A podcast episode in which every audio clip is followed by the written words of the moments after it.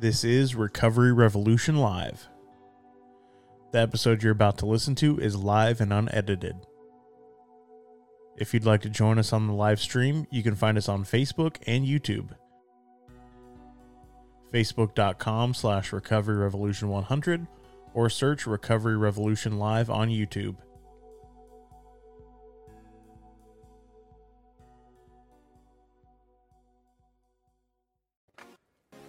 And we're live.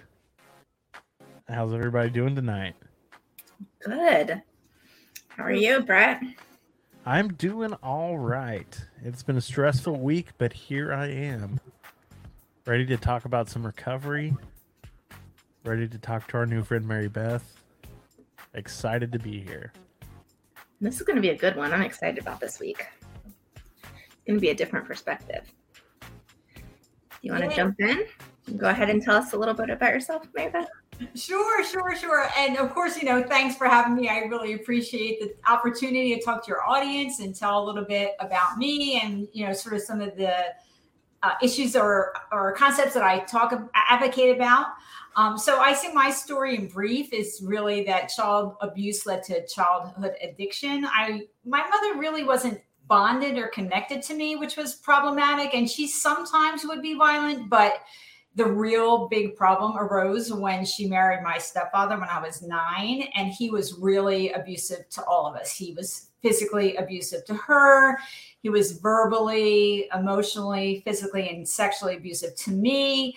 Um, and so living in the house where I never really knew what was going to happen and where I didn't have control over the situation and created a lot of stress. So for me, uh, drugs looked like a good idea.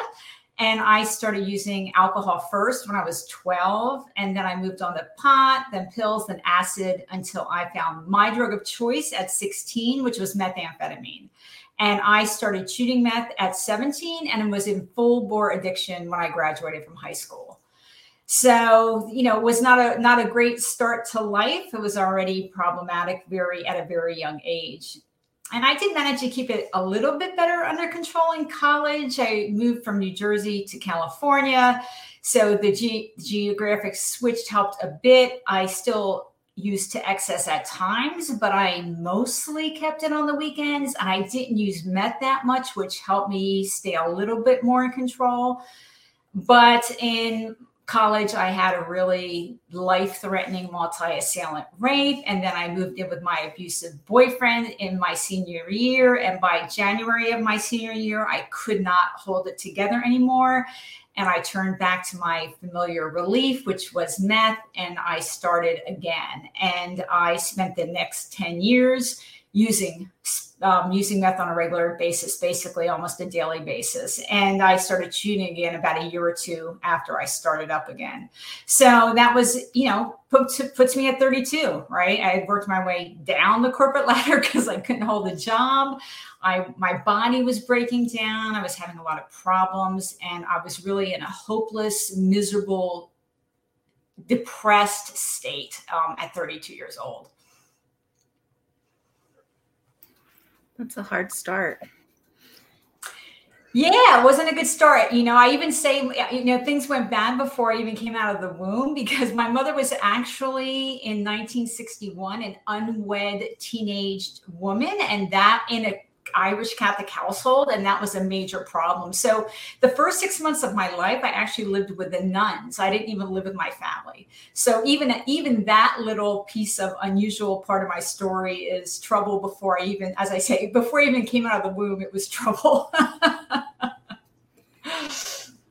And that's hard because there's so much that happens during that time, you know, bonding and it's it's just hard. It's you know, and I've I've learned recently about you know infant trauma and you know we never knew that that kind of stuff could affect people that early, just not bonding properly. So That- that's, that's right. I, I mean, I, I expect the nuns took physical care of me and, you know, probably gave me some attention. But even my mother's own version of the story is that she came by, you know, occasionally to visit me. Um, and when I met my now husband, he he told me that I reminded him of those monkeys who never got touched as babies. You know that that was really the impression that he had for me. So I I do think it had an impact that, but it was also an impact because it was indicative of the lack of bonding from my mother to me in general. She just wasn't really focused on being a mother. It wasn't something that she was particularly interested in. And so all of that really set me up to feel alone. I actually had OCD like tendencies when I was four or five years old. I remember them very specifically. So I was trying to soothe myself in whatever way I could. Even at that young age, I had sort of um, unusual behavior patterns in an effort to try to calm myself. Yeah. It sounds like it was a rough start. And actually your your time frame is pretty close to what mine was because I'm 37 and I've been in recovery for you know five and a half years. So I was probably about 32. So when I found recovery, I'm about where you are in your story. So Yes, that's right. So, so you know how long it is if you picked up at an early age, like I did in particular. I mean, I used for 20 years, and I really would say that I was, you know, in had a substance use disorder for at least 16 of those years, if not more. Because um, of course we never know what day we, you know, we switch from a um, someone who's just using to someone who actually has a problem. But I, I really pursued drugs from the beginning. I pursued alcohol right away. Um, the first time that I drank with my girlfriend, you know, it was fun and we were laughing and giggling, but I was immediately seeking alcohol out. I was trying to find ways to get it, even at that young age. I was stealing beers from my stepfather. I was taking that risk.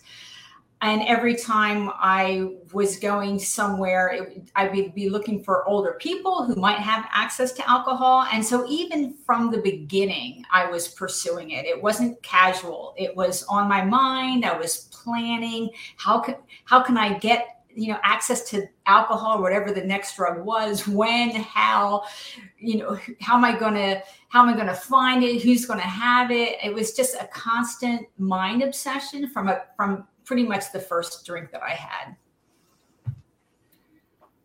Well, what happened? You said at 32. Then. Yeah, so at 32, I go into into rehab. Um, I went into a women's program near me. I live in the San Francisco Bay Area, and it was a long term program. It was a 90 day minimum commitment, and I thought I needed that. You know, I was really, I mean, I really destroyed my life. I was barely hanging on by my fingernails. I wouldn't even say I was hanging on. I wasn't hanging on anymore. And I hadn't been for a long time. So I thought a longer term program was a good idea. Um, and I went there thinking, you know, I'm, I'm going for medical treatment. They'll, they'll help me out. And when I got there, I was actually surprised because every day they would do a step study as a lot of recovery houses do. And you know they would read one of the steps and then they would either read the big book text or the na text about the step and then we would have a conversation. And it so happened on my first day they were doing step three made a decision to turn my will my life over to the god of my understanding i think is the terminology. And so during the discussion i raised my hand and i said you know what about me I'm an atheist I, I, and I don't believe in God. And, and they did say it doesn't have to be God, it can be any higher power. And I said, but I, I don't believe in a higher power. And they really were adamant and vehemently insistent that there was one and only one way to recover. And that was the 12 step way. And that if I kept on running on my self will, as they categorized it, and refusing to follow the recommendations or really the orders, um, that they told me that I was going to fail, that I wasn't going to be able to get so- sober like everybody else. And so it was a it was a problem right away. Uh, you know, literally on day one, they were telling me I had to do something that I could not do. So that was a surprise and a and a stunner from, from my point of view. I'm glad there's a lot more options these days. Well, there were they existed then too. They just didn't tell me about them. So you know so i'm there and of course i'm paying you know the experts. I assume they're telling me the truth that this is the one and only way. And i asked several people and i asked people at 12 step meetings that we went to you know as part of the um, recovery house we would go to meetings at certain times off off of campus. And everyone told me this was it, was the only way. And so I really had to figure out what what I was going to do about that because I knew I couldn't I I wasn't comfortable well I wasn't I couldn't do the higher power. I really wasn't happy with the powerless idea or with the focus on defects and some of the other pieces but they swore this is all there is. There's nothing else. And so I really had to stand back and think about what the heck am I going to do um, so I decided that I was just going to do my best to keep my mind open and to look for the ideas that I thought would be helpful and just ignore everything else. and so that's what I did. I mean, had, you know, they had a lot of they had a lot of classes that taught me useful information. They taught some of the science of substance use disorder. They, you know, we had a family dynamics classes we had um, they taught us about things like how to recognize and handle triggers. They recommended group support. We did a lot of exercises and workbooks and there was useful valuable information in there that i was able to apply and and, um, and take advantage of. And and i even went through all the 12 steps. I did my best to look for the ideas there that i thought i could use. So i read all of the big book all of the NA text, all of the other books that they have. Um, and I was looking for, you know, are there core ideas here? Even if I don't agree with all of it, are there other ideas here that I can actually still use? And I did find, you know, some ideas that were helpful. Um, I took the the powerless step one, which I wasn't comfortable with, but I thought about it and I decided that what I could agree with is that I, I Mary Beth is powerless to moderate. like there is no moderating for Mary Beth. um, and I took that step three, tr- you know, turn my will my life over, which I wasn't going to do, but I thought about it. And I thought, well, you know, I can use it as sort of an idea of limited control, right? And so that I should like set my goals and do the work to reach them, but I couldn't always control the outcome. So I sort of tried to do things like that one day at a time I found that really helpful.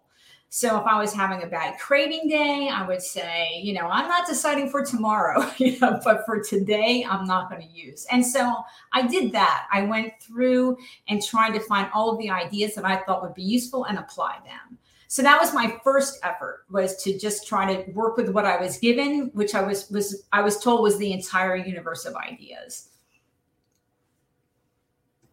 Well, was that the universe of ideas or did you build off that? It certainly was not the universe of ideas. So so i got i went home. I ended up staying five months even you know i extended my time. They thought i needed it and i thought it was probably a good idea. So um, let me emphasize to your viewers that it is it's 1994 okay? There is no google okay? So i went home and i thought well first of all i, I thought could it really be true that no atheist in the history of the world has ever gotten sober, right? That seemed unlikely, okay? Unlikely.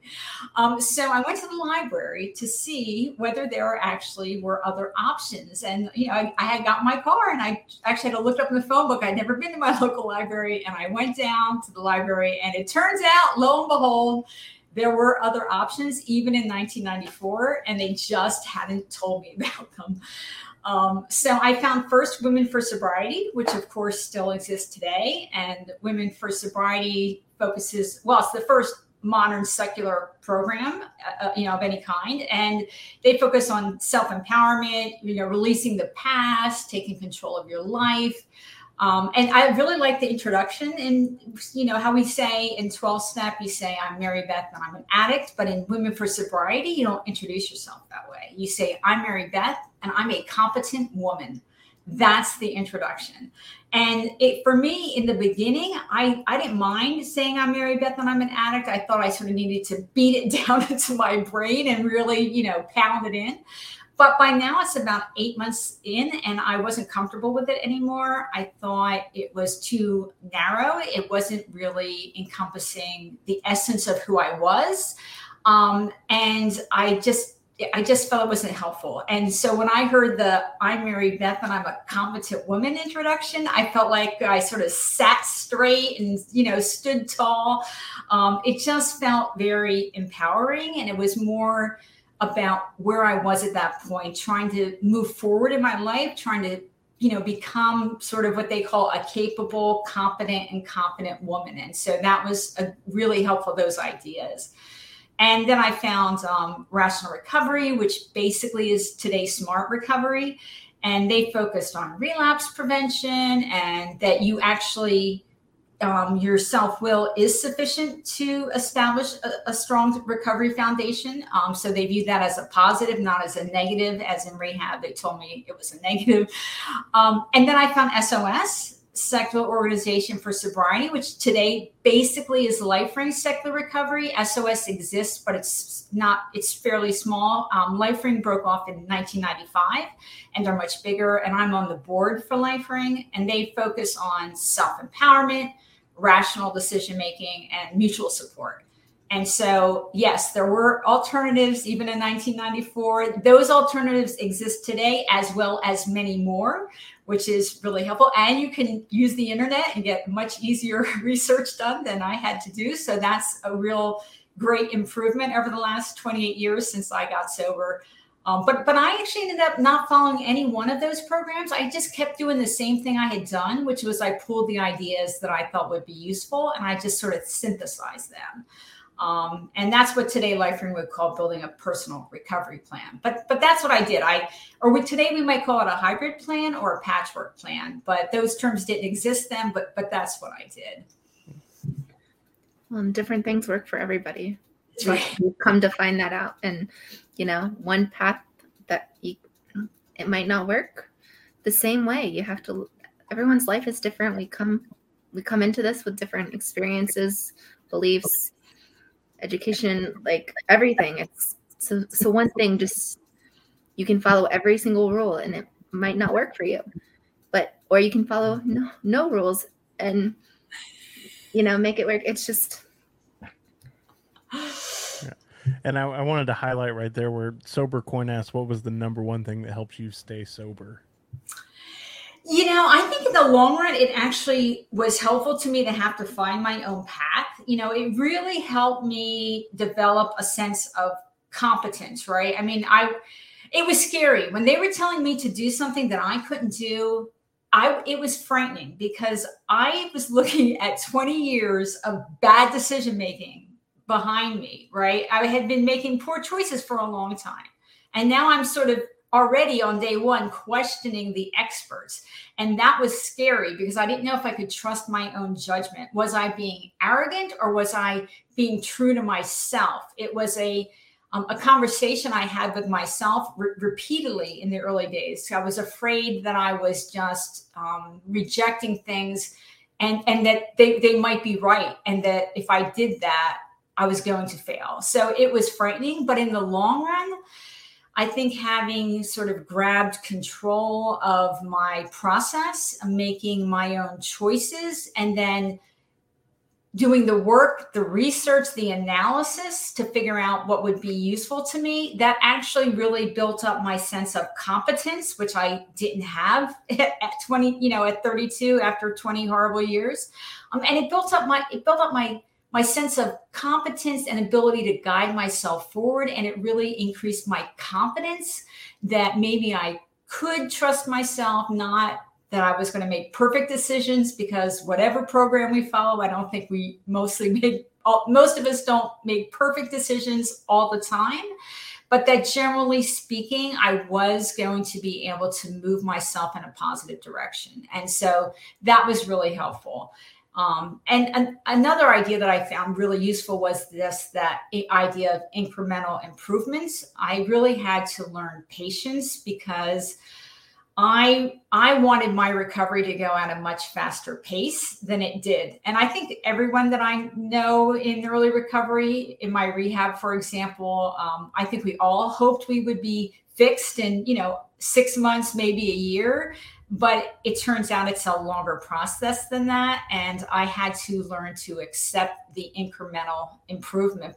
Um, and that was that was really useful to really realize it's it's i cannot leap from where i am when I w- walked into the rehab doors you know to where i would be five or ten years later. I couldn't even leap to the job my education technically qualified me for because I had a horrible resume and you know every job less responsibility, less money. I held it for less time because of my addiction. Um, and I wasn't used to doing normal work things like getting up on time and going to work every day and staying all day and not leaving because I was sick in the afternoon and then and doing a good job and doing it the next day and the next. I had to learn how to do that. And so I started at a low level job because it's all I could handle. And then it was, you know, next job is a higher level. At six years sober, I went to law school. At 20 years sober, I was appointed a federal judge. So um, that acceptance or that realization that recovery required patience and it was going to be a process of incremental improvement, that was a really critical idea for me in recovery. So, what made you decide to go to law school? Well, you know, so um, I had well, law school is a little complicated. Have so many complicated stories.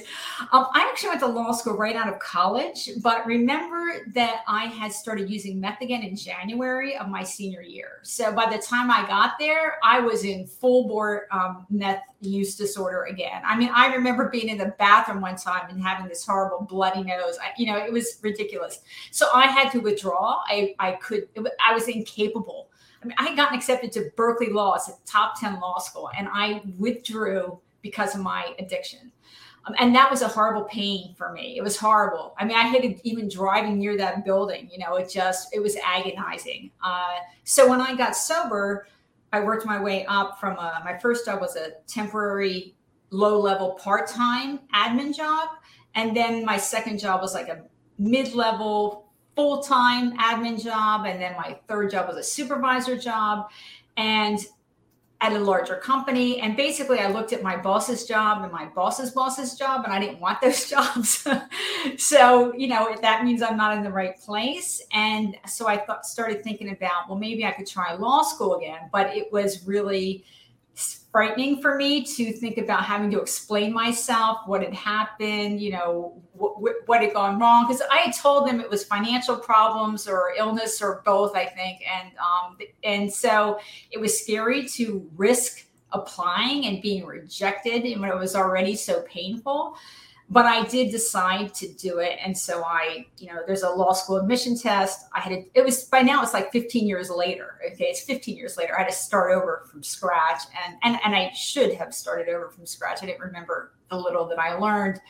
Um, so I took the I studied for the test and then I applied and I applied again to Berkeley and then I also applied to Hastings which is in San Francisco and it's a good school but it's you know not a top 10 like Berkeley. And Berkeley rejected me but San uh, Hastings took me and then which was exciting I was going to a pretty good law school um, but then I was number three in my class of 400 and so then Berkeley took me back and I ended up actually graduating from Berkeley. So that's my long-winded, complicated law school story. That's pretty cool, though. I mean, that goes to show that nothing's impossible, even if in the moment it feels like you're giving something up. Doesn't mean you can't come back later. That's exactly right. And and you know, sometimes people say, I mean, so after law school, I worked at a big law firm, and then I did class action work for the federal government, and then I was appointed in 2014 at 20 years sober a federal administrative law judge. Well let me just say audience i had no intention or even you know inkling that i would ever become a judge when i went into recovery right? It was always it was really about what's the right next step? You know what's the right next job? What do i need to do to prepare myself for that next job? Um, and then doing a reasonable time at each step. It wasn't racing forward. I mean, I went to law school at six years sober, you know, not three months sober, six years sober. That's how long it took me to get ready for that. And then I had to work, you know, for a number of years before. And so it does, I know, sound like, wow, she, you know, went from, I call my story as I call my book, from junkie to judge, one woman's triumph over trauma and addiction. But, you know, I went from junkie to judge over a 20 year period. So um, it is, I think in early recovery, we don't really have any idea of where we might end up in six years or 20 years or even in two years because we're still connecting. We still need a, that time to connect to who we really are so that we can even understand what we want. And then we have to figure out how to get the skills and the experiences that we need to move on to the next step. But as long as you're always looking ahead to what's the right next step you know eventually you can go almost anywhere with that with that approach. And that's sort of how i look at it. And i think it's great to point out that just because we have a problem or a disease it doesn't mean that we're not smart or that we didn't learn skills during that time. I mean to be in active addiction for that long like that's a hustle. Like a, a lot of skills were gained that maybe weren't used for for good at that time but can be used to make great progress later. But nothing's wasted. Th- that's true. That's true. And i will say in my years in recovery and i do have 28 years of continuous sobriety at that point i see more and more people coming in earlier and i am so happy to see that you know that there's not no longer this idea that you have to bottom out. I mean bottoming out first of all it was always retrospective right? Where was your bottom? Well you don't even know if it was your bottom until you got a couple of years of sobriety and then maybe you can say that was your bottom. But that's it's it's unnecessary to wait until you've destroyed every aspect of your life. The earlier you come in, the less destruction there is. I'm, I do not mean to say it's easy. It's it's going to still be hard, but better today than five years from now. And I do see more and more people come in that haven't destroyed themselves, you know, at at the level that I had, and I am so happy to see that because it gives them Uh, they are starting out sort of in, in the middle of for me. I had to work my way up over several years to get to where they're starting out professionally at least. Not i mean i'm sure of course they have their challenges with staying sober and probably have some emotional damage and other areas to work on but i just do love seeing people coming in more at a higher rate before they've absolutely destroyed their entire life and every aspect of it. So, yay. Brett's one of those. How old were you when you came into recovery? Uh, 23. Oh, see, that's fabulous. Yeah. And I love seeing collegiate recovery. Like those, like, I don't want to say kids because they're young adults, but like, they are some awesome people that are going to do some amazing things, and a lot of them have. I mean, like like Greg Williams, he came in really young, and he's killing it out there. Yeah, I mean, I wish I would have come in earlier. You know, um, I just, I, you know, I remember when I went into recovery, I, I said to somebody in my rehab, I go, I never even tried to stop before. They're looking like it was a, something to be proud of, you know. And my, she looked at me and she goes, "Girl, you kind of look like you shoulda," you know. yeah, yeah, I, I, did look like I should have. She was right. She was right. You know, but we get this twisted thinking sometimes that it's like, yeah, I hadn't even tried.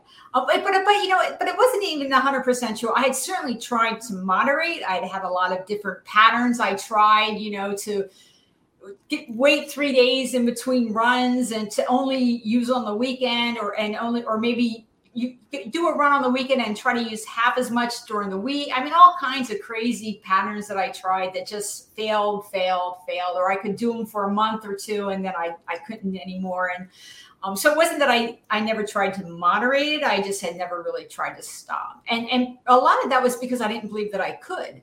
You know, I, I really didn't believe that I could. Part, I, I honestly thought that because of the trauma, um, that using was my best option. I believed I was wrong, but I believed that if I stopped using, I was either going to commit suicide or I was going to end up institutionalized. That's what I thought was going to happen. That this using drugs was the best way to, to, manage my pain, that there was no better option than this. This was as good as it was going to get for me. And so even when I went into rehab, I wasn't committed to abstinence. I, I wanted to figure out how to use less, how to do better. Not not that I wanted to keep using, but using less was sort of as far as my imagination could go. Um, and I think we, I think sometimes we don't really, we don't fully acknowledge that coming in to recovery ambivalence is common. You know, it's sometimes there's pressure for people to be you know, if they're not 100% committed 100% of the day, 100% of the week, 100% of the month, that somehow they're going to not succeed. Whereas from, I think it's typical and common for people to have that initial ambivalence to go to be 100% committed you know for a week and then you have a day where you're just well maybe i can use or maybe i can't do it you know and to have that back and forth i i think it's normal in early recovery and i know when i talk to newcomers i encourage them to be honest about it and talk it out rather than presenting a sort of a false front of 100% commitment 100% of the time. And that's why one day at a time one hour at a time one minute at a time that's why that's a thing. Because you know get through the day then get through the next day or get through the hour that's true. That's true. I mean it's a, it's a good point that it, if you focus on the, the one day it can be helpful because you're not having to say never yet. I mean at some point for me it, you know became never right? But certainly not in the beginning. But even in those one days you know people are, are often have that you know questioning. They have they have second thoughts. They're not 100% sure. I know sometimes when people are young they think well am i really you know am i really do i really have a substance use disorder? Maybe i'm exaggerating. I mean there's all those second guessings that happen. And i just i just want to make sure that um, the newcomers are comfortable openly talking about those feelings or those thoughts. So that's second guessing and not feeling like they have to have some kind of um, pretense of being more certain about their commitment than they actually are. And I think it's important to have a place that you can be honest about that. Um, I've been in some rooms where people are like, Are you allowed to do this? Yeah, you can do that, but don't talk about it. And it's like, secrets and shame are what got me here. So you think I, I can do that and, and get better. So it's like, if you can't you know, if it's not a place that you can be honest and talk through things, and it might not be the place for you.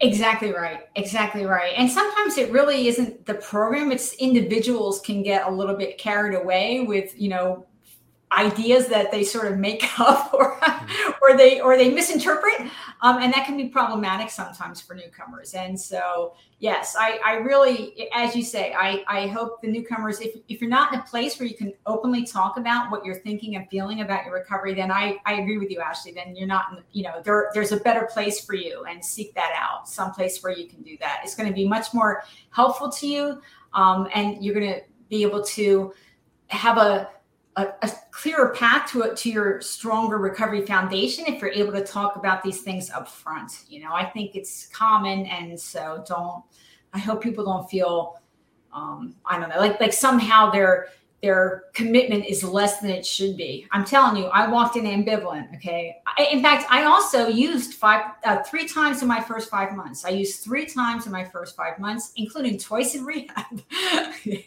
um, but you know, three times in five months was a lot better. If I had been able to use three times in five months on a regular basis, I wouldn't have been in rehab. um, but I have 28 years now. I used three times in the first five months, and and, and I walked in ambivalent, and now I have 28 years. So I, I view my my pattern as actually fairly common. Yeah, I think that the research shows that that normally there's at least three occurrences, three to eight or something, isn't it? I'm not. Most people, it's not a one and done. If it is a one and done, you're very lucky. But or maybe not. I mean, I think that you learn something from each time. So, like I said, there's no time wasted. And, I like what Mary Beth said about the the forever thing because I can I can attest to that. Coming in at 23, thinking about I'm never gonna use again. Forever's a long time. I I definitely wasn't committed to I'm never gonna use again when I first came in. I came in and and well, I, I originally came in when I was 21, and I had two years of of back and forth, and then at 23 was when I had this conversation with the guy, and I was like all right, I'm going to give this recovery thing one year. I'll give it one solid year where I'm not going to do anything. I'm not going to dabble. Like, you got one year. And here I am, you know, I'm coming up on eight years next month, but I, I didn't plan on it being forever. It was like, my life is not how I want it to be. I don't enjoy it. But I, what are the alternatives? You know, at that point, I was at a place where it's like, I can either continue to do what I'm doing and be miserable or I can try this recovery thing and see what happens. Th- that's right. And you know, the other thing that that makes me think about is how sometimes there's this message that um, recovery is a fight every day for the rest of your life, and the the reality is that's not true for most people, right? For most of us, we get to a place of solid, solid recovery. I, I mean, I haven't had a serious um, struggle with with staying sober in 25 of my 28 years, and and it doesn't mean it couldn't happen, and it doesn't mean that I've forgotten, and it doesn't mean that I play around the edges because I don't. Um, I don't. I, you know, sometimes people will say to me, "Well, you have 28 years. Can't you have a beer?" It's like, no, no, can't.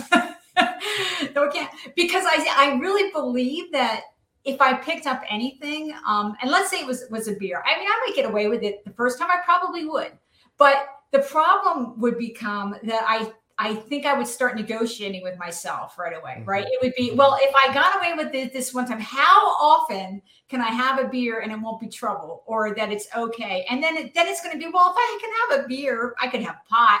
What if I just did meth on my birthday? like with, you know, I mean, this is, this is where my mind would go. I know it. And so that's why I don't, um, I don't play with it because the, to me, the, look, it's nice that I became a judge. It sounds great. It was a professional accomplishment. I'm proud of it. But the biggest joy of recovery to me is the lack of chaos and the lack of obsession, right? Mm-hmm. My brain is not sucked up with all mm-hmm. that chaotic misery or thoughts about when can I use and how am I going to use. And I mean, that's just, it's all gone. My mind is free from all that. And I really don't ever want to put myself in that position again. This is a joy to be free of that. Mm. And then we had a, a, question from Paige. She said, "How do you deal with stress? I have two years, and I'm certain in my sobriety, but at, uh, but as of late, I'm having issues with stress management."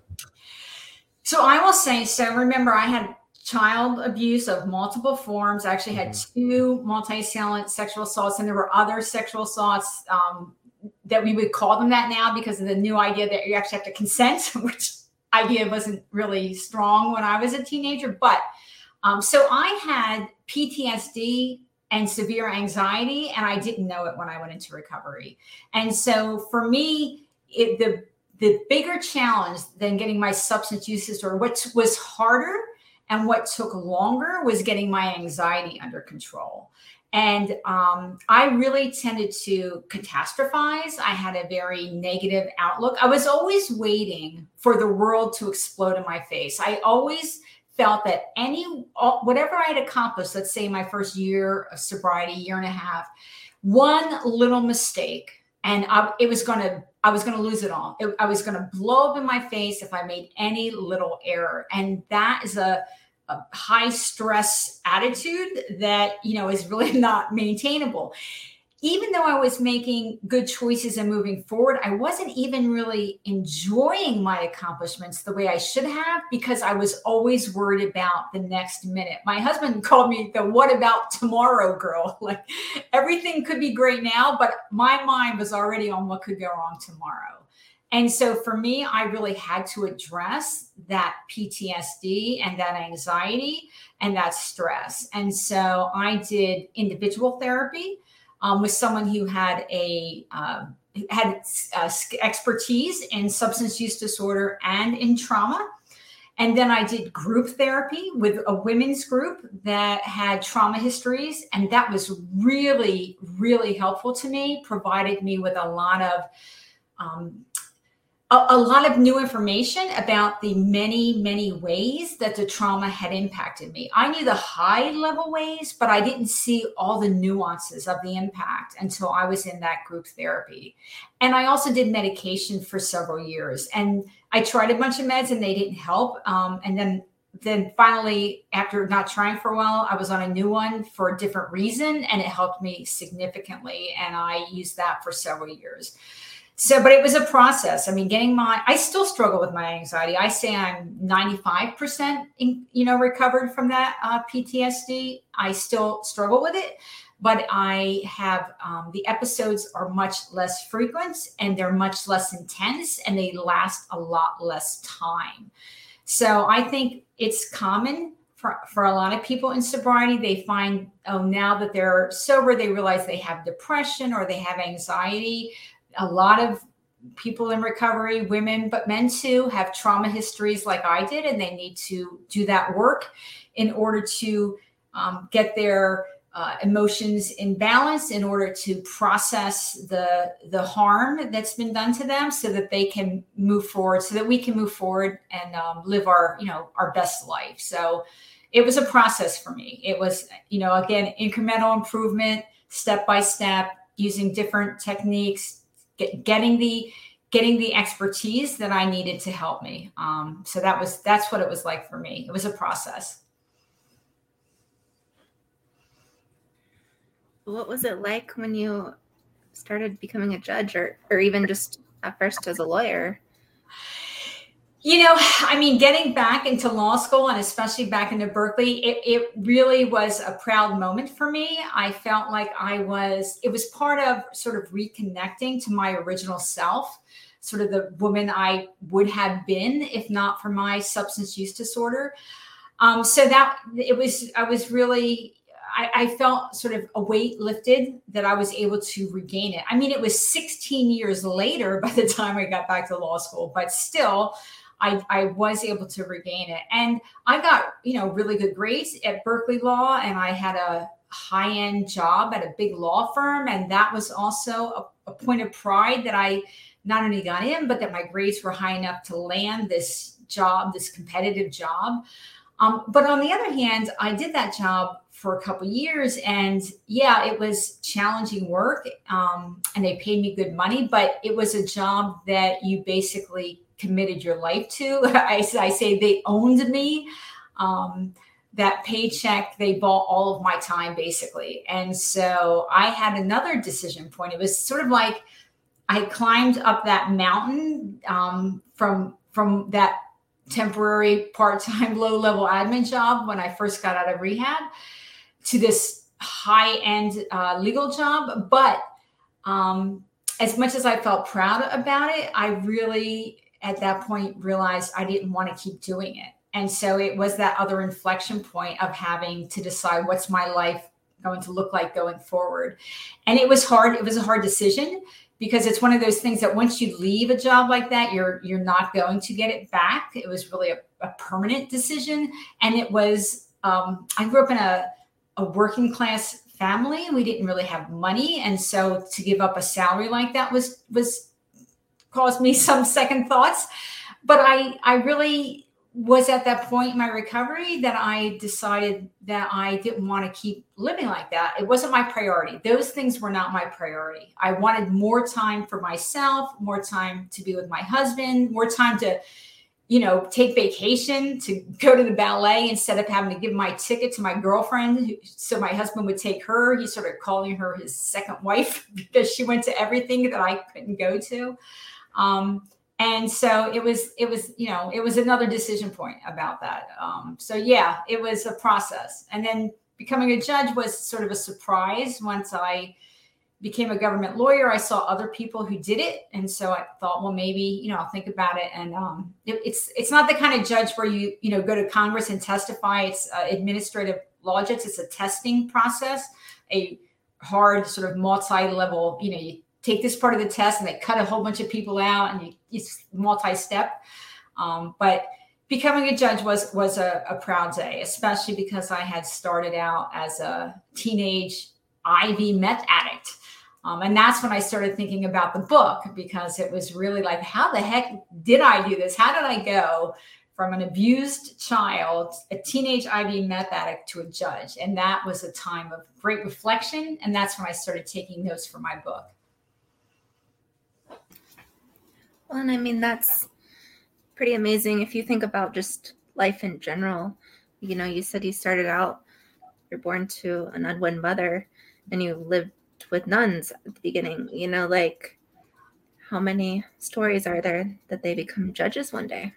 Yeah, that's right. That's right. Well, and you know, the other thing that I never expected, to be honest, was my marriage. I mean, I've been with my husband for 38 years. You know, I met him my senior year of college, and um, he was there through the last years of my addiction. He was actually ready to throw me out when I finally went to rehab. Um, but I, will tell you, almost that's almost the bigger surprise for me is to be in a happy, functional, supportive, loving marriage of 38 years. That that was something that never even crossed my mind existed on earth, much less that I would get to have it, you know? So, um, so it's the professionals uh, achievements are nice, but the life achievements are really what sustain me, you know? Um, and so it's those kind of things that are, are more important. I'm, I'm proud of what I've done professionally, but on a day-to-day basis, you know, being a good wife, being a good sister, being a good friend, you know, I'm on the board for LifeRing and She Recovers, doing that service, you know, just and being and being part of a happy partnership with my husband. Those are the things that are the biggest, the greatest joys and the most sustenance in recovery for me. So I have a question, and you don't have to answer it. It might be very personal, and I hope it's not. But um, was he the first person that never gave up on you? Like you thought he was about to, but he didn't really. You know, I mean, he definitely was the was the first person that was was really supportive. I I, I mean, I had a I had a boyfriend in high school who was a nice guy. You know, um, I just I wasn't uh, in any way ready for that, and you know, we were young. Um, but yeah, he don't get me wrong. I think my husband should have kicked me out years before he was ready to.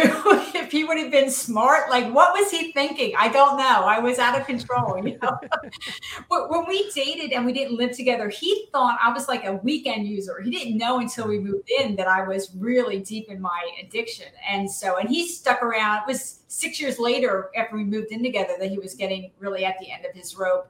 And when i was in rehab he didn't know. We didn't he didn't know if he was going to stick around. I mean he would say that. You know how they have those family counseling sessions in rehab and he would tell her i don't know. I don't know. I, it might be too late. You know so it was scary. But mm. once he saw that i was trying hard you know and that i was committed and that i was making the effort he agreed to try you know and so we went we went to couples counseling. We did couples counseling seriously for several years.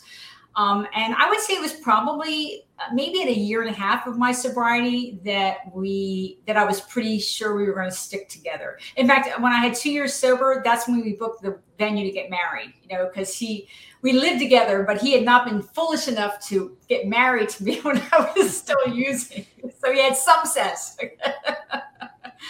Um, but yeah he's he's it's certainly um, he sees me. He remembers things about me. He notices things. If i tell him i'm going to go do x when i come home he'll ask me how it went. You know he is so excited for me like with, with the book. You know i mean he's he's just always sure that anything that i try to do i can do. You know he's just always there for me and it is it is the an experience I did not have as a child, so it's something that I really do value very much, and I really do notice. I just I love to see his face light up when I get to tell him something, you know, that oh I I got the op-ed in the Wall Street Journal, and you know he just looks so happy and so proud. It, it just warms my heart, you know, it really does. Yes, so yes, long long story short, yes, it's um it's a great joy to be with him and to have that relationship and it's it's hard because you know there's people that get taught how to be a wife and how to eat but there's a lot of people that don't get taught how to do it. And sometimes it's hard to figure it out. And it's really amazing that you guys were able to figure it out together. Yeah. I, mean what that also reminds me of is how much work i had to do in recovery. Like my interpersonal skills were horrible I mean, I could be aggressive if I felt threatened or challenged or fear. You know, I I could I could strike out because that's what I grew up with. You know, and so it took me it took me a long time to really get first get my my words under control and then to get my tone under control took even longer um, and so and to actually be able to listen and hear that was a process. I mean, you guys are seeing me now, and even now I have it a little bit, but it was work. I, I didn't know how to communicate. I didn't know how to listen. I didn't know how to be open to input. You know, I was always um, I was defensive. I was I was af- afraid if you know if you criticized me, I would lash back out. It's just what I grew up with. It took a long time. It took time for me to see that it was even a problem.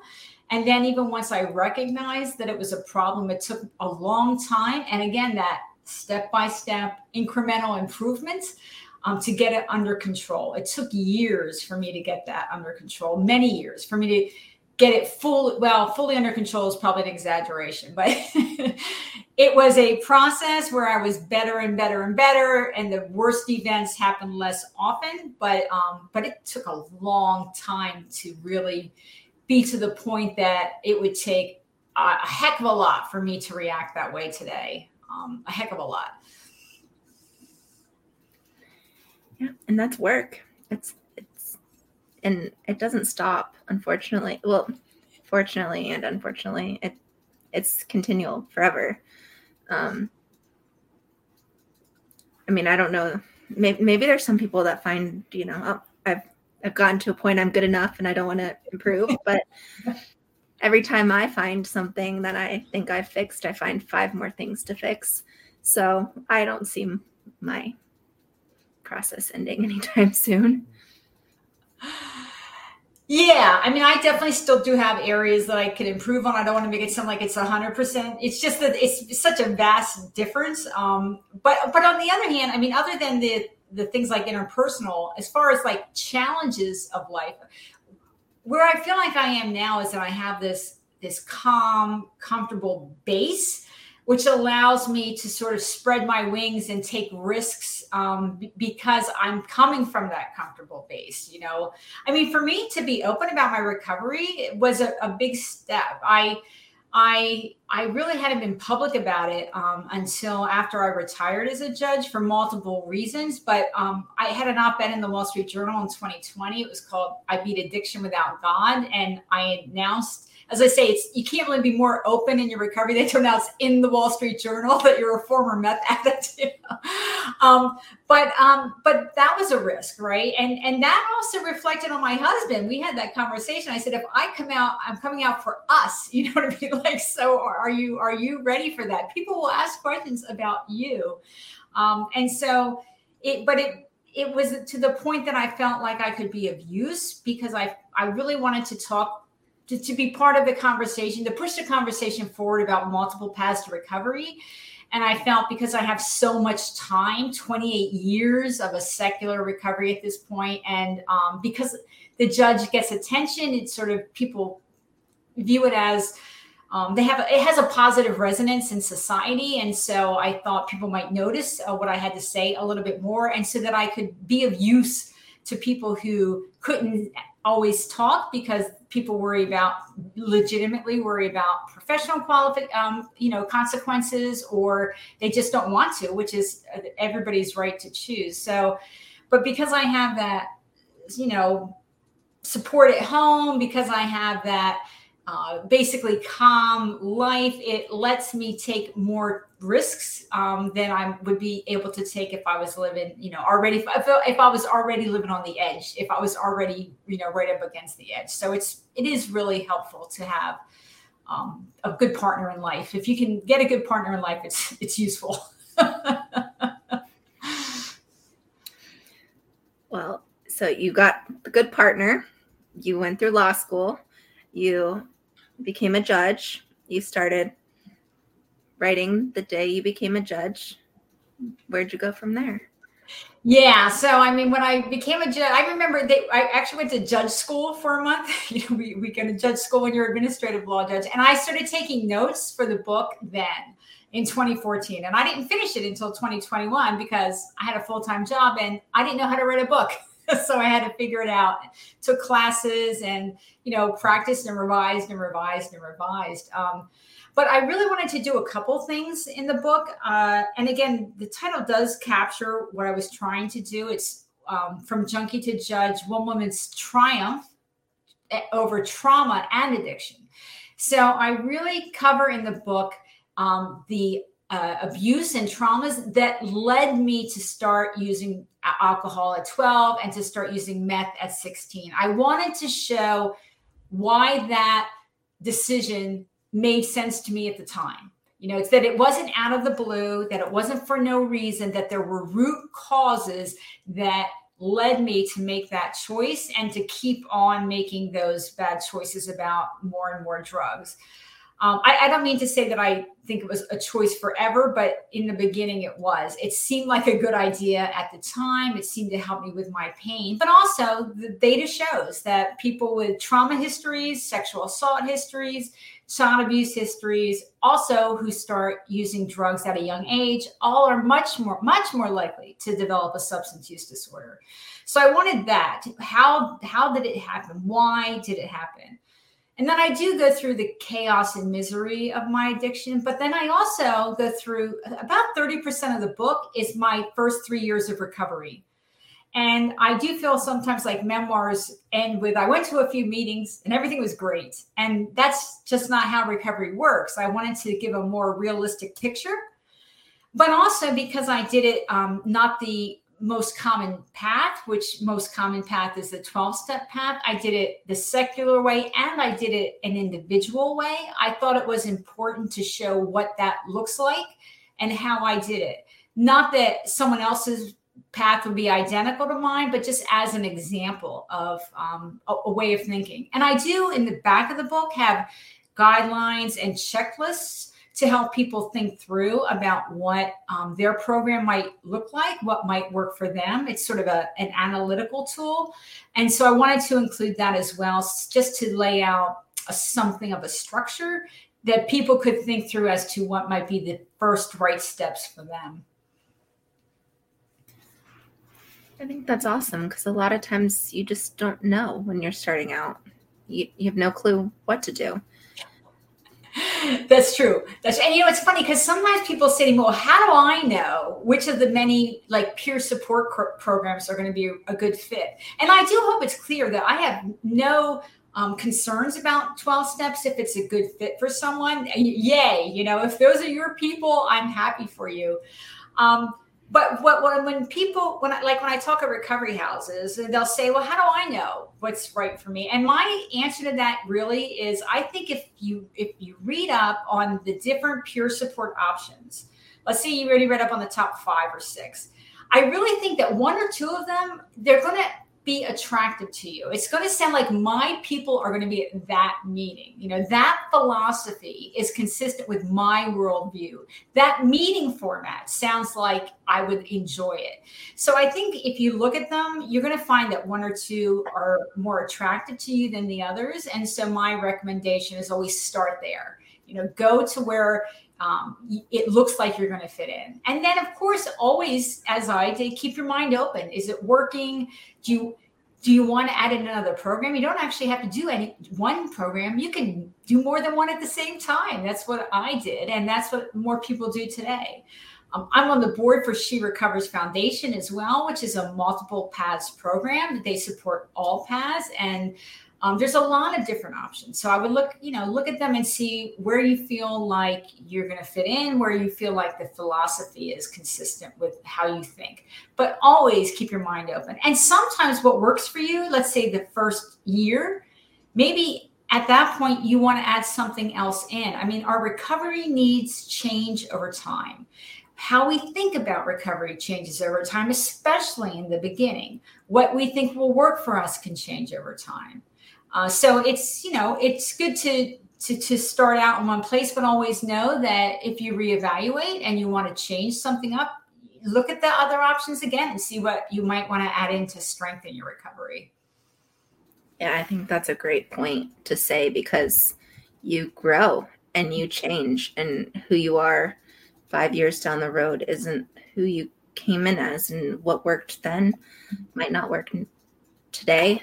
And sometimes you outgrow things or you, you outgrow groups. You don't want to be, you know, that's one of the things that I say. I don't want to be the smartest person in the room, then I'm in the wrong room.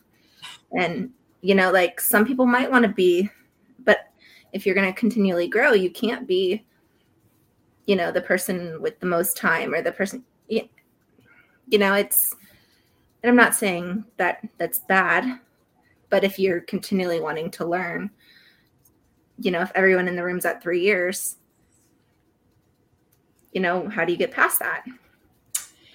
And, right, right.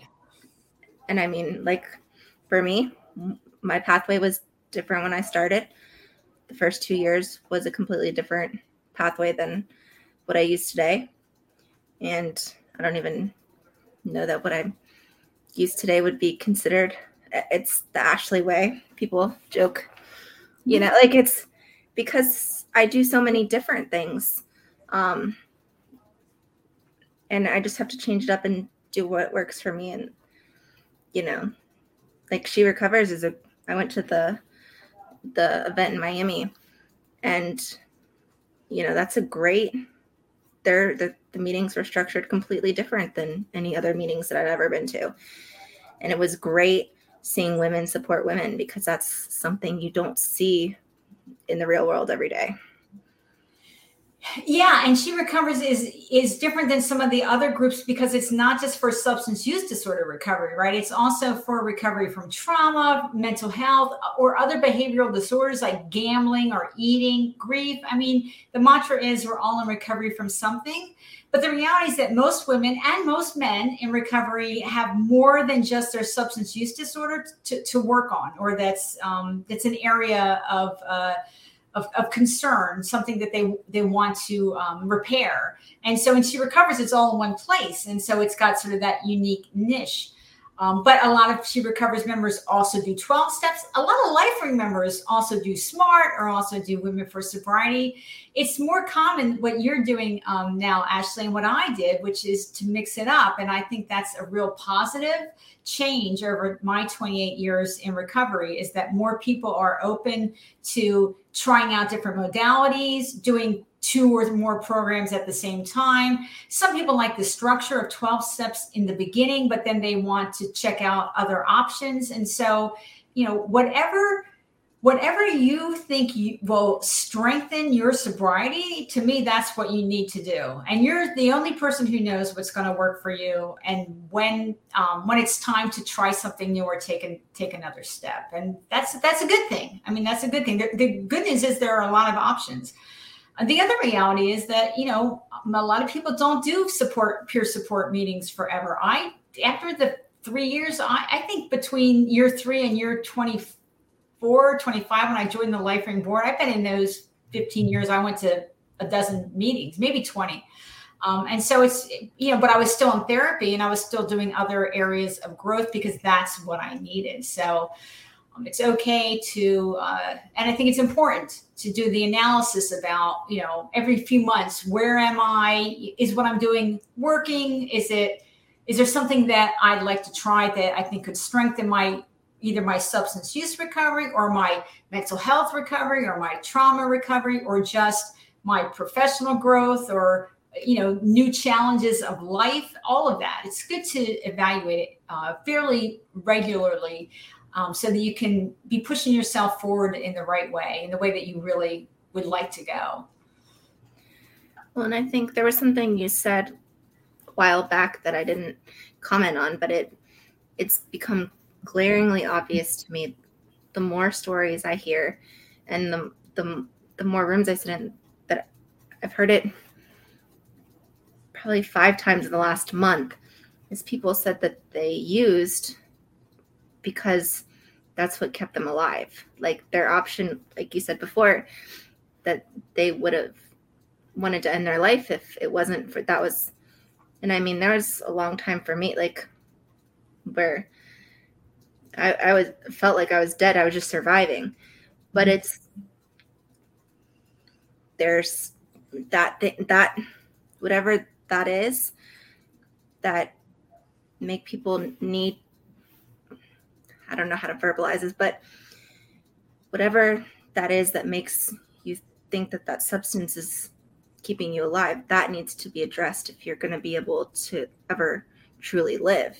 And that's the whole point of finding recovery is so that you're free and you can truly live. So if you don't ever address that reason that you needed to just survive, how do you ever live? Yeah, and you know, I think it's it's interesting too. When I went into recovery, they actually didn't want to treat us um, with medication for mental health until we were sober for 90 days or something because they said we have we don't know where you are if you even need these meds but now there's a much more emphasis on um, simultaneously addressing mental health and substance use disorder and i think the data shows that that's the better approach the other thought i have when you say that is that um, i knew that my trauma was the impetus of my substance use disorder and that was true but what I hadn't realized was that my substance use disorder had become my number one problem. you know, and that was a surprise to me when I went into recovery to find out, yes, it's true that it started because of the trauma, but it has now surpassed the trauma as my number one problem. And I I was not able to heal from the trauma until I got sober.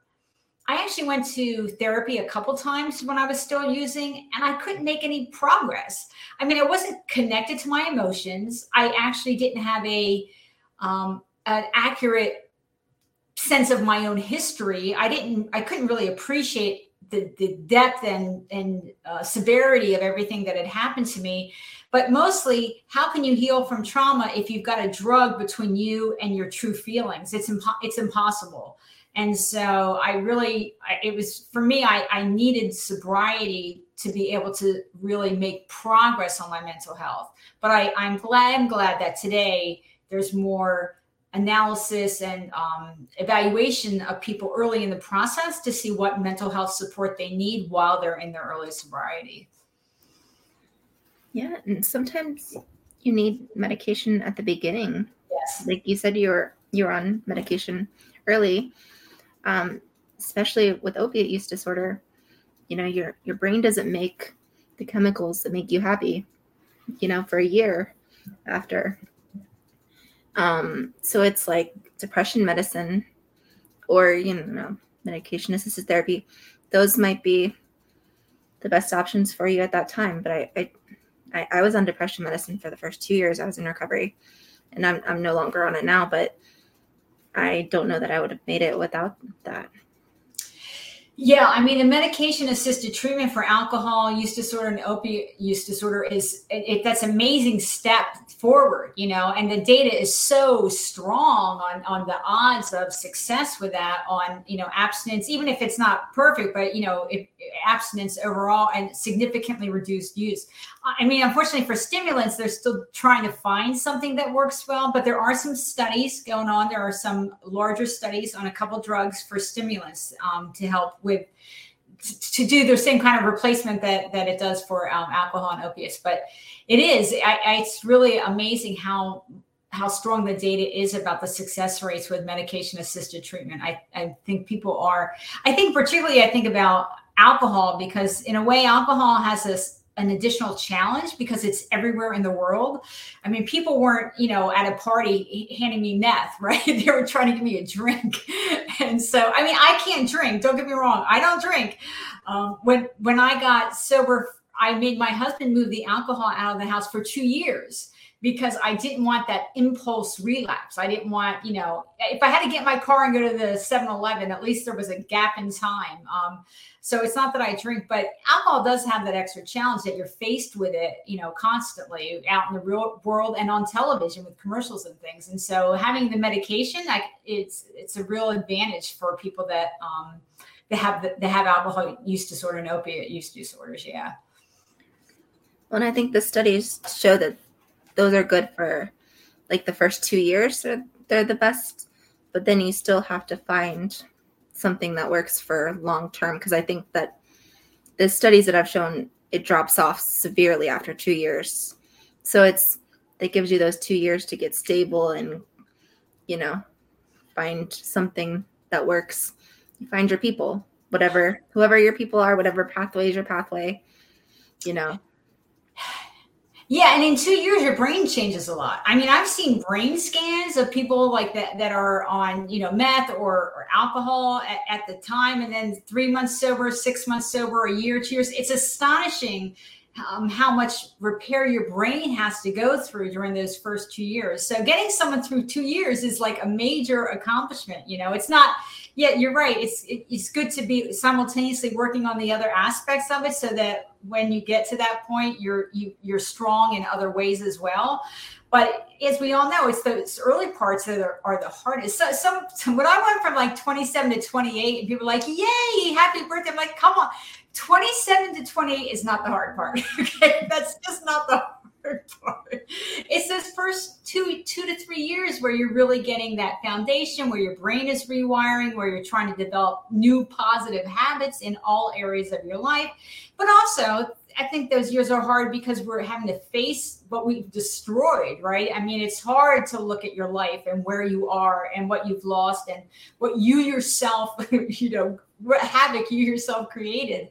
That's um, painful and it makes it really a challenge. And usually, hopefully, if you're doing good work by two or three years, you've at least made forward progress and you can, um, and some of those feelings you've been able to. Uh, to address or to at least they're they're not as strong as they were in the beginning because you see that you're on a forward positive forward path yeah and i think there's like an just this is just my opinion so don't you know take any it with a grain of salt you know but i think that there there's still so much stigma and there shouldn't be for medication assisted therapy. So that it's harder for them like to find something during you know because people aren't accepting. And i i think that there's nothing wrong with being on medication assisted therapy for the rest of your, your life if you're able to live you know.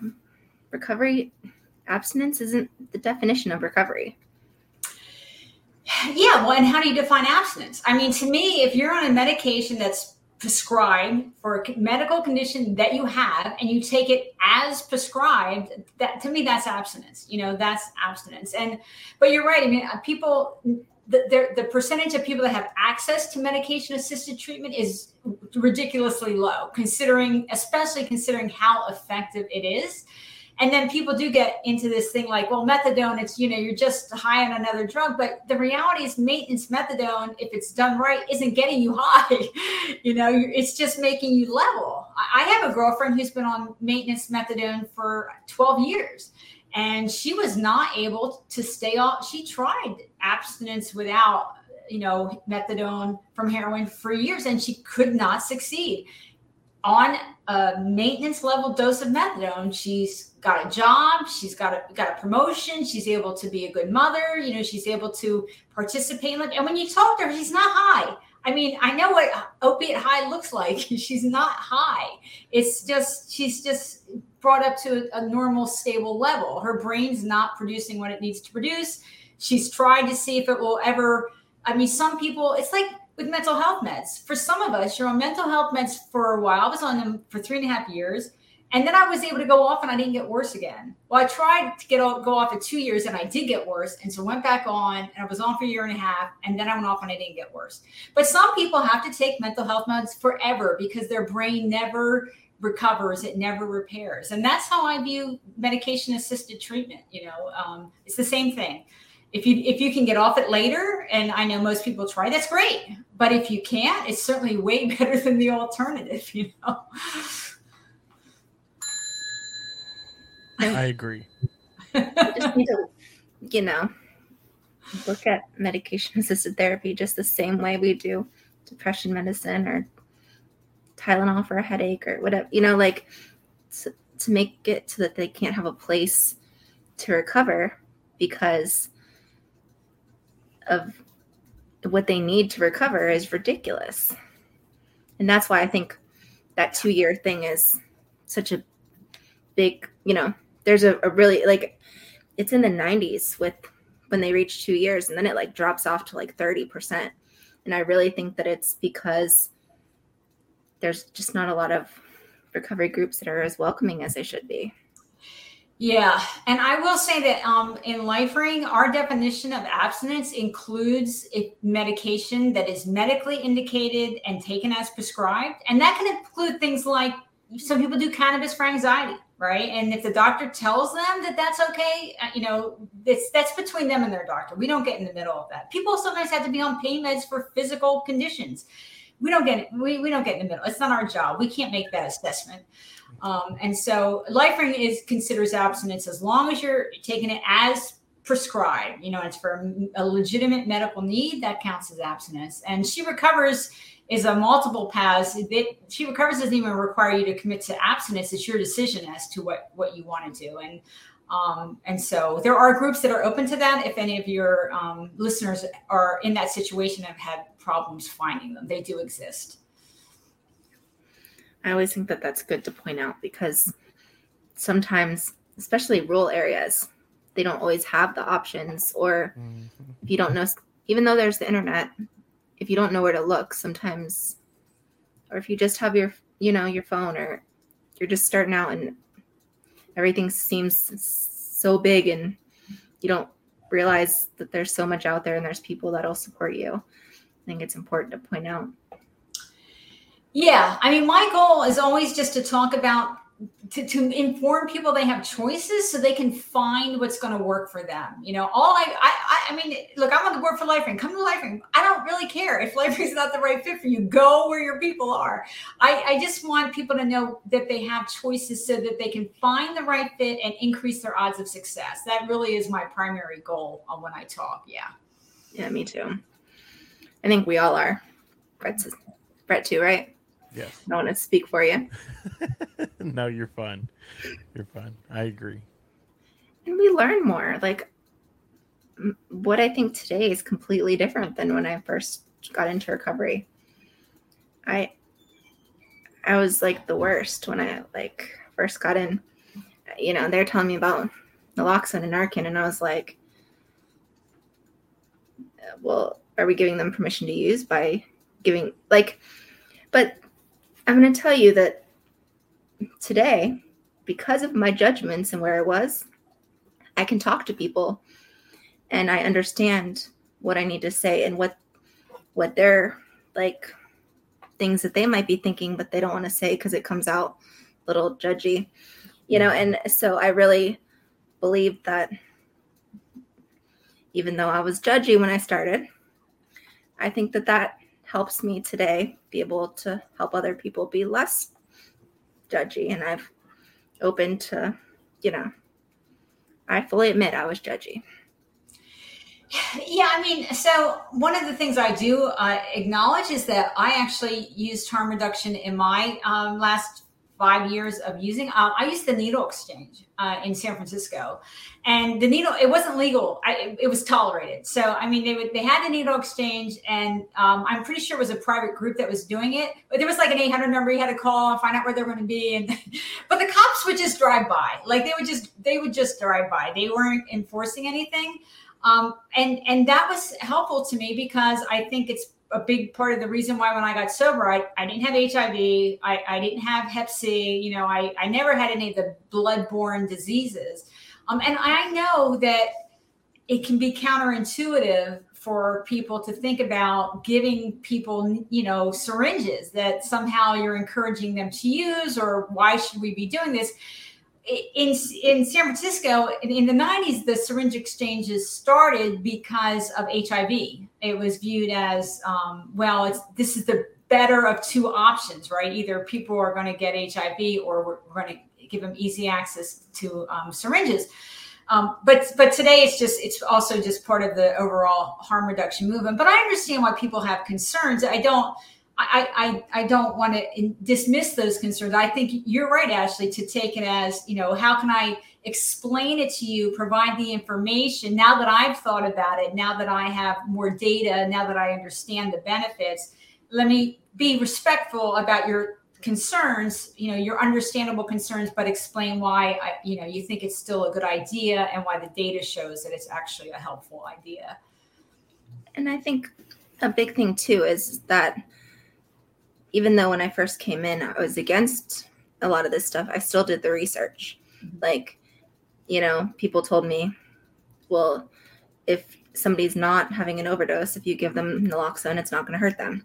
I didn't believe that, but I didn't just say, I don't believe you and stop there. I did the research and I found out what they were saying was true. It wasn't going to make them sicker. And so what they were saying was true.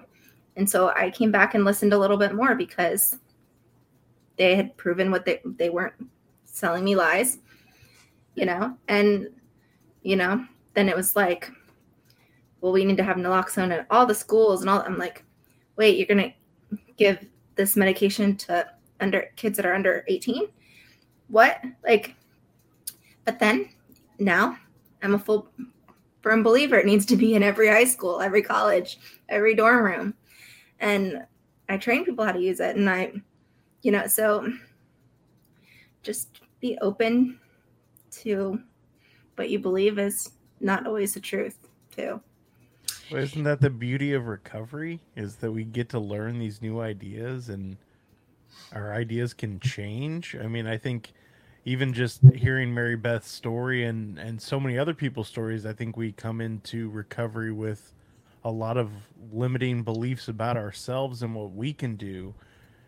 And I mean, that's that's uh, to me that's one of the core things about recovery is that I'm able to change my ideas and grow and and try different things. And like we've discussed tonight, if I'm in a program that's not working for me, I I have freedom to try something different. I can I can try a LifeRing or a smart recovery or I can do harm reduction or whatever it is. That's that's part of the beauty of recovery is that we can grow and change and try different things and, and learn new perspectives. Because when I first got into recovery, I didn't think I could be anything. I didn't think that I could be successful. I didn't think I could have a family. I didn't think I was able to do any of those things because I had those beliefs about myself that I was worthless and that I was, you know, destined to be an addict for the rest of my life. And that's kind of the whole thing about recovery is the hope and being able to learn and, and see new things and, and gain new perspectives. Yeah, and that's I mean, and it's great that you're that you're able to do that. And, and, I think it's it's why people talk about recovery versus sobriety, right? I mean, don't get me wrong, getting sober is really it, it was really important. Um, but it but it's it is an opportunity to start working on all aspects of ourselves and to really mm-hmm. change our mindset in so many ways, and, and that can have I mean, for me recovery, I said when once I got sober after about the first year and a half, I started talking about I wanted big R recovery, right? I wanted to really be be rec- in recovery for all of it, not just for my substance use disorder. And again, there's so much overlap for people that enter recovery for substance use disorders. So many of us have trauma histories or other bad experiences, um, neglect. Uh, I don't know, loss of a parent, just a, a lot of different types of, of harms that if we stop the substances, um, it's an opportunity to start working on things that when we were young, when they initially happened, we didn't have the tools to deal with, and probably we didn't have the good adult guidance to help us through that process. But now we really have to sort of um, move, figure out how to move ourselves through the process. And, and when I say myself, you know, that, uh, you know, my recovery, I did it my way. I, I never mean I did it alone, right? I, I really view self-empowered recovery as including asking for the help that you need. You know, I did a lot of meetings my first few years of all types 12 steps and then women for sobriety and sos and rational recovery. I did individual therapy group therapy couples counseling medication. You know it's it's um it was a process of of addressing all the areas that needed to be healed and then just also paying attention to my own poor behavior at at many times and trying to figure out how to improve that. So it's a multi um, it's a multi-pronged attack to really try to find your way to your true self, to who you were meant to be, but also who do I want to be? You know, I, I remember snapping at people and then and then at some point it was like i don't want to be her you know? I don't want to behave like that. I am not happy with myself when i behave like that. So i need to figure out how to move past it. And that's sort of the whole process of recovery. What what what about our life? What about our pain? What about our behavior are we not happy with? And work on that you know prioritize it set goals step by step always step by step um, and move toward who you want to become. And often that's partly who you really originally were meant to be.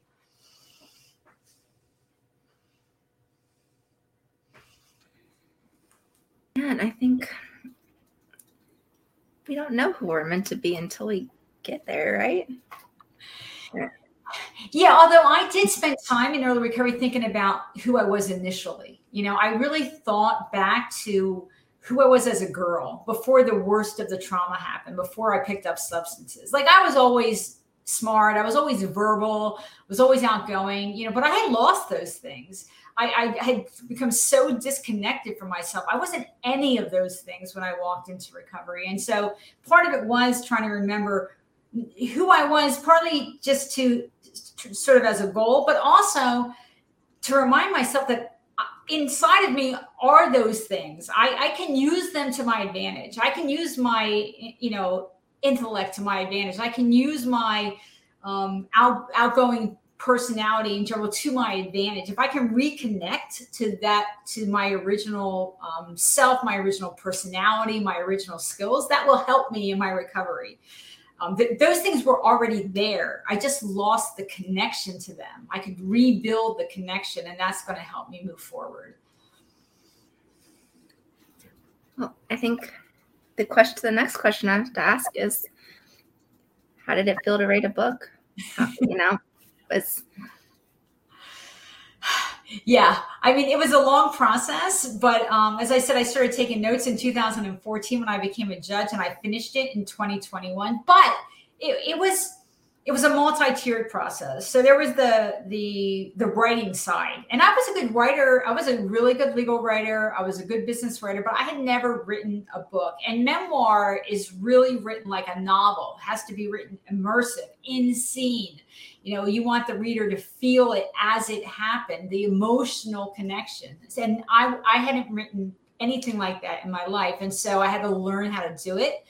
And that was an intellectual challenge that was sort of fun you know to i took classes and then i tried to apply what i learned and then i would revise it. I was in critique groups where we read each other's work but um, it's memoir. So there was also the emotional side of it really reevaluating what had happened to me um, thinking about it in a way i hadn't really thought about it in a long time remembering exactly what happened and and how it impacted me. Because that's part of what memoir is is explaining not just what happened but how, how did that impact my life at the time? How do i interpret it now? What patterns do i see that need to be addressed and so that was an emotional that was emotional work to be looking deeply inside and looking at these events with a very close eye and so that was um, you know, upsetting at times. It was also a reminder of how lucky I am to be alive. I had so many experiences where I I could easily have been killed. Um, and so there was that appreciation that I really am lucky to still be here. But also I really I really did reconnect to myself to some of my strengths. Like that that multi-assailant rape when I was in college. That was that was bad. It was three people. It lasted six hours, and um, and I really thought they were going to murder me. And I I still believe that I was at high risk of being killed, but I I was able to disconnect emotionally and think about how to handle these men you know what can i do to increase my odds of success i knew i didn't have control but I could have done things to make my odds worse or to make my odds better. And I was able to do things to make my odds better. But there was one part of it that I second guessed my decision for years about whether I could have gotten away at a certain point. And it's in the book. You'll understand in the book. And it ate at me and ate at me. But when I went back to revisit it in writing the book, um, and I had done this in therapy too, but it was really the reminder that I needed to trust that Mary Beth in that moment, that's she was making the, the, assessment of all the many, many factors that had to be considered in deciding whether to make that effort to get away. And I decided at the time that it, it was impossible. I, I, wasn't going to be able to do it. And so I didn't try. But that didn't try ate at me. And so the book allowed me to again revisit it and other similar things and really remind myself about um, about the strengths that I did have, the the good choices that I did make, but also to be proud of um, of what I did.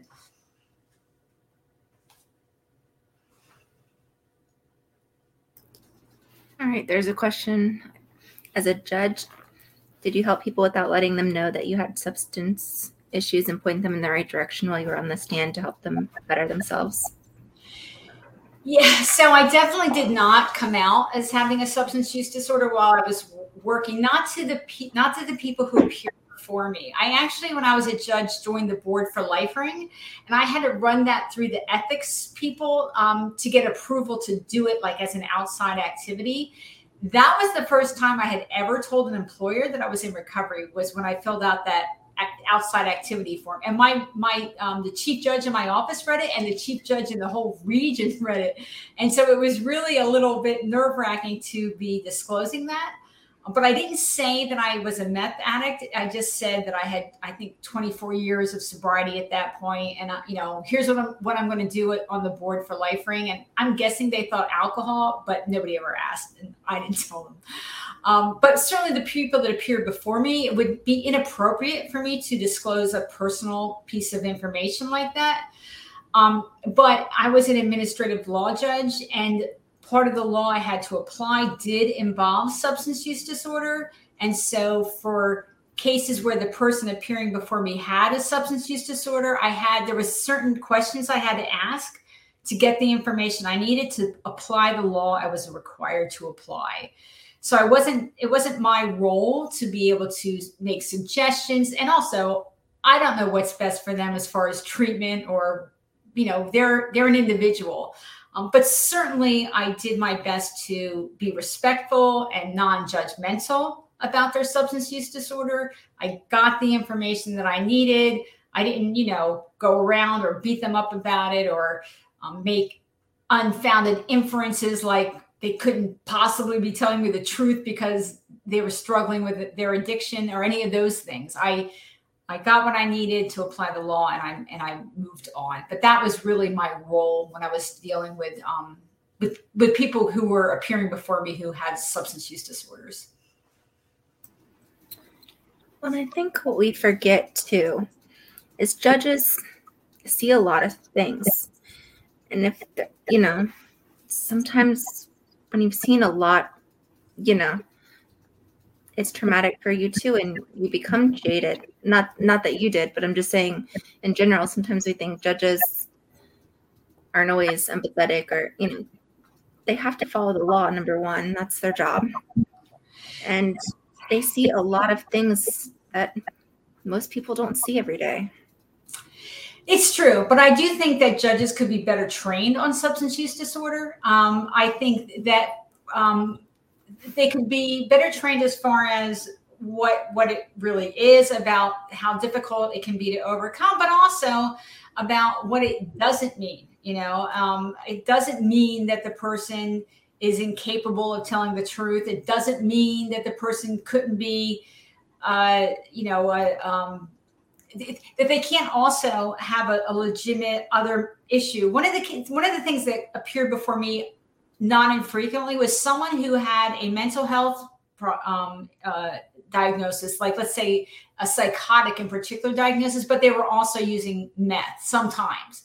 And so I had to try to disentangle what their symptoms were from um, from the meth, or if they were sober from the meth, what symptoms would remain, and that that was complicated. And they, you know, they told us to do that, but we didn't always have the best training about how to do it or the best guidance about how to do it. I mean, there there was there there was a way to do it. It's not that we didn't know how to do it, but um, but people who don't understand substance use disorder can sometimes the waters get muddy as far as how they look at it. I just think they could be better trained and also better trained as far as how it is often a struggle that the fact that someone had a relapse doesn't mean they weren't committed to their sobriety or that they weren't trying that we shouldn't make a a negative inference as far as their motivation goes just because they were struggling with attaining abstinence. I don't think a lot of judges understand that concept. Yeah. And there's a lot of self medicating for, like you said, other mental health diagnoses. Bipolar is a big one, schizophrenia, and and then there's certain substances that make those things worse. I mean, it's come out more and more that marijuana with psychosis is causing a lot of problems and and it wasn't you know it's now that it's stronger and medical grade it's it's causing more and more and that wasn't something that was publicized a lot back in the day or that people knew that's true. And also, they weren't letting people do research on cannabis, right? And so, how do you get data if you want to allow people to do research? well, now they're doing some research and they're figuring out what actually are the consequences of long term um, cannabis use. And that's information that people need so they can make an informed decision about what whether they want to use it or how often they want to use it or all those things. But yeah, it was sort of anecdotal that some people were having psychotic um, uh, symptoms from from cannabis use, but for the majority of people, that's not true. And so, I, I think a lot of people didn't, didn't, accept that as being accurate, but it turns out that, that it is. I, I will say also, I I I I had hallucinations from meth, but I wasn't one of those people that were highly paranoid on meth. But I did not realize that actually a significant proportion, I think it's around 15% of people who have long term meth use struggle with psychotic symptoms for years after they get sober. And so that's some, you know, I think a, a new understanding that can really be important in helping people in their recovery um, to address that mental health challenge. Even if they're sober, sometimes the psychotic symptoms don't completely go away or they don't go away for a, a few years. And that's that's important information to help them manage the process. Well, and I think too, there's a lot more information about like meth nowadays. It used to be that it was not so much a physical dependence, they thought that it was a mental dependence. And so if you just could mentally get off of it, but now they're realizing that it does tremendous damage long term and is even harder for your brain to regulate than opiate use disorder. It's a good point. I, I, mean, I remember one time somebody told me I wasn't a real addict because I didn't have like withdrawals like you do from heroin or alcohol. And it's like, yeah, I'm sorry. Meth is, is an addictive substance. I don't know what you're trying to say to me, person. You know, um, but but it was it was we were sort of like, well, he's not he's not as bad, you know, because you don't have that physical the physical symptoms. I will say that one of my shocks in rehab was how bad alcohol is. I mean, I sort of thought in my mind, my you know meth uh, uh, use disorder mind that alcohol was like a lighter weight drug, and then I went to rehab and the women who were had alcohol use disorder they had some of the worst physical symptoms. They were having seizures. They you know they their liver was they were having a lot of i mean alcohol is vicious a vicious vicious drug on your body. And i think america underappreciates the severity of alcohol use disorder or the risk of using alcohol. I mean there's a lot of data now coming out how even moderate drinking has a you know increases your cancer risk for alcohol all those other things. Sometimes in interviews people the interviewer wants me to say that like that pot is the entryway drug and it's and it's you know a, a terrible drug for that reason. And I, I point out that for me and many of my generation alcohol was the first drug that we used. But also even though um, pot does weed does have some physical uh, impacts for long term use that they're still figuring out. Alcohol is is worse. I mean, if you're going to pick one or for your what's worse for your body between alcohol and cannabis, it's going to be alcohol. um, and I just think people don't they don't assess the risk accurately as far as alcohol goes. Mm. Well, there's only two that can withdrawals can kill you, like two classifications: alcohol and benzos. Those are the two. So everything else, you know, you might want to die from the withdrawals from opiates or, you know, any of the other ones, but the only two that withdrawals can actually kill you that you really need to be in detox for benzos and alcohol. And I saw, I saw, uh, I'm getting tongue tied. I saw a statistic this past week that I believe it was uh, men in the United States between ages, I believe it was 30 and 55, one out of every five deaths is attributed to alcohol.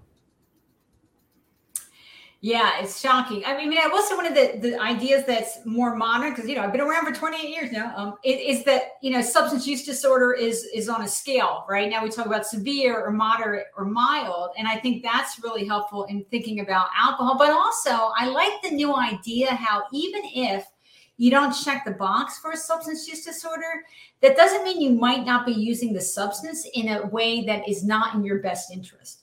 You know, I mean, I think about with alcohol, and don't get me wrong, a lot of people use alcohol on a li- very limited basis, and I, I don't mean to imply like anti-alcohol Mary Beth, but but the reality is that sometimes people use alcohol or cannabis or other drugs for things like conflict avoidance, you know, they, um, handling feelings, when really you would be better off figuring out how to address the conflict or how to resolve your feelings or figure out what's going on. So you don't have to have a substance use disorder in order to be using a substance in a way that is actually not in your own best interest. Yeah, and there's been so many groups that are like starting to band together to try to do that, like Sober Force, and which is cool because in the workplace, you know, alcohol is everywhere. And so having these groups that are sober curious or you mm-hmm. know it, it's great. It's a great option so that if you don't feel like that's you don't have to feel the peer pressure to engage in those if you don't want to yeah, and it's nice that more often they're having like real non-alcoholic drinks beyond just water and a coke. You know, you know, some places like like work events are having fancy non-alcoholic drinks, so you get to have something fun and walk around with a pretty glass and you know be like everybody else. And so those kind of things, they're still not where hopefully they'll be in the future, but they're definitely there's a movement forward in that, and that and that's really fabulous. Oh, and the worst part is when you you go to an event and cocktails are free, but you have to pay for non-alcoholic drinks. That's what's really that's what gets me. Like gonna make me pay five twenty five for my diet coke? yeah, true, true. Uh, you would think that it would be the opposite because alcohol is more expensive, but no.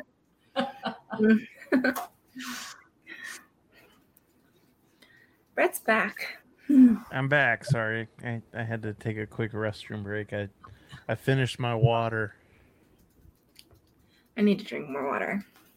That'll be one of my new goals that I'll attempt at some point. So less diet coke. Um yeah, yeah, less. I'm not gonna give it up completely yet, but I'll work that way eventually. It's not forever. So when does the book come out? Soon. So- Thank you. Um, so again, the book is um, from Junkie to Judge: One Woman's Triumph Over Trauma and Addiction, and it is available for pre-order now on Amazon and all the usual sites. If you're planning on buying it, please do pre-order it. There's reasons that that helps me out, and then it, it will ship in January. So it will ship out the door ship as in the physical copy or the um, you can order the the ebook the kindle or other ebook. And the, the audiobook is being um, uh, created as we speak. And so it's you can't order it quite yet but it will be available by january. But right now the, the ebook and the hard copy uh, the hard copy paperback the physical copy um, are available pre-order on amazon and all the usual sites shipping in january that's awesome. And I think it's a great thing to point out because we don't know this a lot of times that when you buy a book on Amazon or Barnes and Noble or whatever, if you leave a review, it really, really helps push the book forward when people see it. And so, you know, if you appreciate that the person takes the time to write this book, really write them a review because it really does help. That's true. Thank you for that. and the pre-orders help too because you have to have a certain amount to even be in the front of anything to be considered a bestseller of any category and if you don't get there with the pre-sales it's really hard later so if you you know if you're interested in in the book really do pre-order and write a review when you read it. Yes, thank you. That's exactly right. Thank you very much. yeah, I can say it because I'm not writing the book, so it doesn't sound like I'm like. Yes, not yet. not yet, Ashley. Yeah, somebody's gonna. When I write the book, my book one day, somebody will have to say that for me. That's right. I'll remember. I'll be happy to do it for you. thank you. Well, thank you so much for coming today. I love it. It's a different perspective, and you know, we need to hear everyone's stories and all the different stories. Well, I mean, I really appreciate the conversation and having a chance to talk to your audience. Um, it's been it's been great fun. I, I really do thank you very much. Yeah, it was it was great, and I was having a conversation with another with another recovery podcast host the other day, and we were talking about how what are some of the ways that we can break the stigma, and was, we were talking about having people that are professionals, not just professionals, but people that we perceive as being in these big fancy roles and having people say I'm in recovery and I think you're doing that by the book and by sharing your story and saying look i am in recovery and I was a judge. Like that's that's huge. Yes and that it really is one of the reasons I decided to do it. I just feel you know I I, I want to be as open as I can about it and to say, you know, I mean, part of it is sometimes people think that people with an IV meth addiction can't get well. You know, there's this societal belief like those people are hopeless. It's too late for them. And I really do want to be part of saying, no, it's not, not too late for them. Because I was that person. And then, you know, once I got sober, I was able to accomplish many things professionally and even more important, personally. So um, let's don't give up on anyone. It's it, everyone has you know can recover. I don't care how bad their substance use disorder is. I don't care how they consume their drug or what drug they consume. They are worthy of our efforts to try to help them get well. it's, it's so much cheaper to help somebody get well and then them contribute to society than to give up and just allow it to continue that's we want people to get better. Well, thank you again for coming. I'm so glad you came. And if anyone that is watching, there's hope. There's always hope. Mm, always. Awesome. Awesome. Let's uh let's close out the show. Yes, I can eat dinner. yeah, me too. she does. Ashley does love her books. That's true. I'm a reader. It is true. Ashley loves the books. All right. Well, thank you to everyone that tuned in tonight and to the people that are watching this after the live has ended. Thank you so much.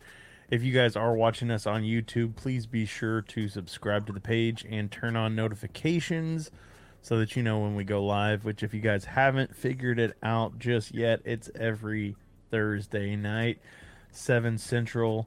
Was that 8 Eastern? I'm terrible with time zones, and my wife's always giving me a hard time because I should know this. That is 8 Eastern. Yes. Oh. Uh, 8 Eastern, and, 7 Central, and the, 6 yeah, Mountain the worst part is like I can picture the United States like the map in my head and think about where all the different things are, but then when I'm on the spot, I can't think about it. Is that forward, backwards? I I struggle with the math portion of that, so I should write it down. I really should. Um, but yeah, thank you to everybody that tuned in tonight. We'll be back again next Thursday night, bringing you guys some more hope and inspiration and helping spread the message that you're not alone and that we do recover. So thank you for everybody that tuned in tonight. Thank you, Mary Beth, for sharing your story. It was incredible, and I'm so grateful that you were willing to come on and share with us. Excited about the book that's coming out. Be sure to pre order that book. And like Ashley said, leave a review. That's so important. Cannot emphasize that enough. So thank you guys. And remember, progress, not perfection. See you guys next week.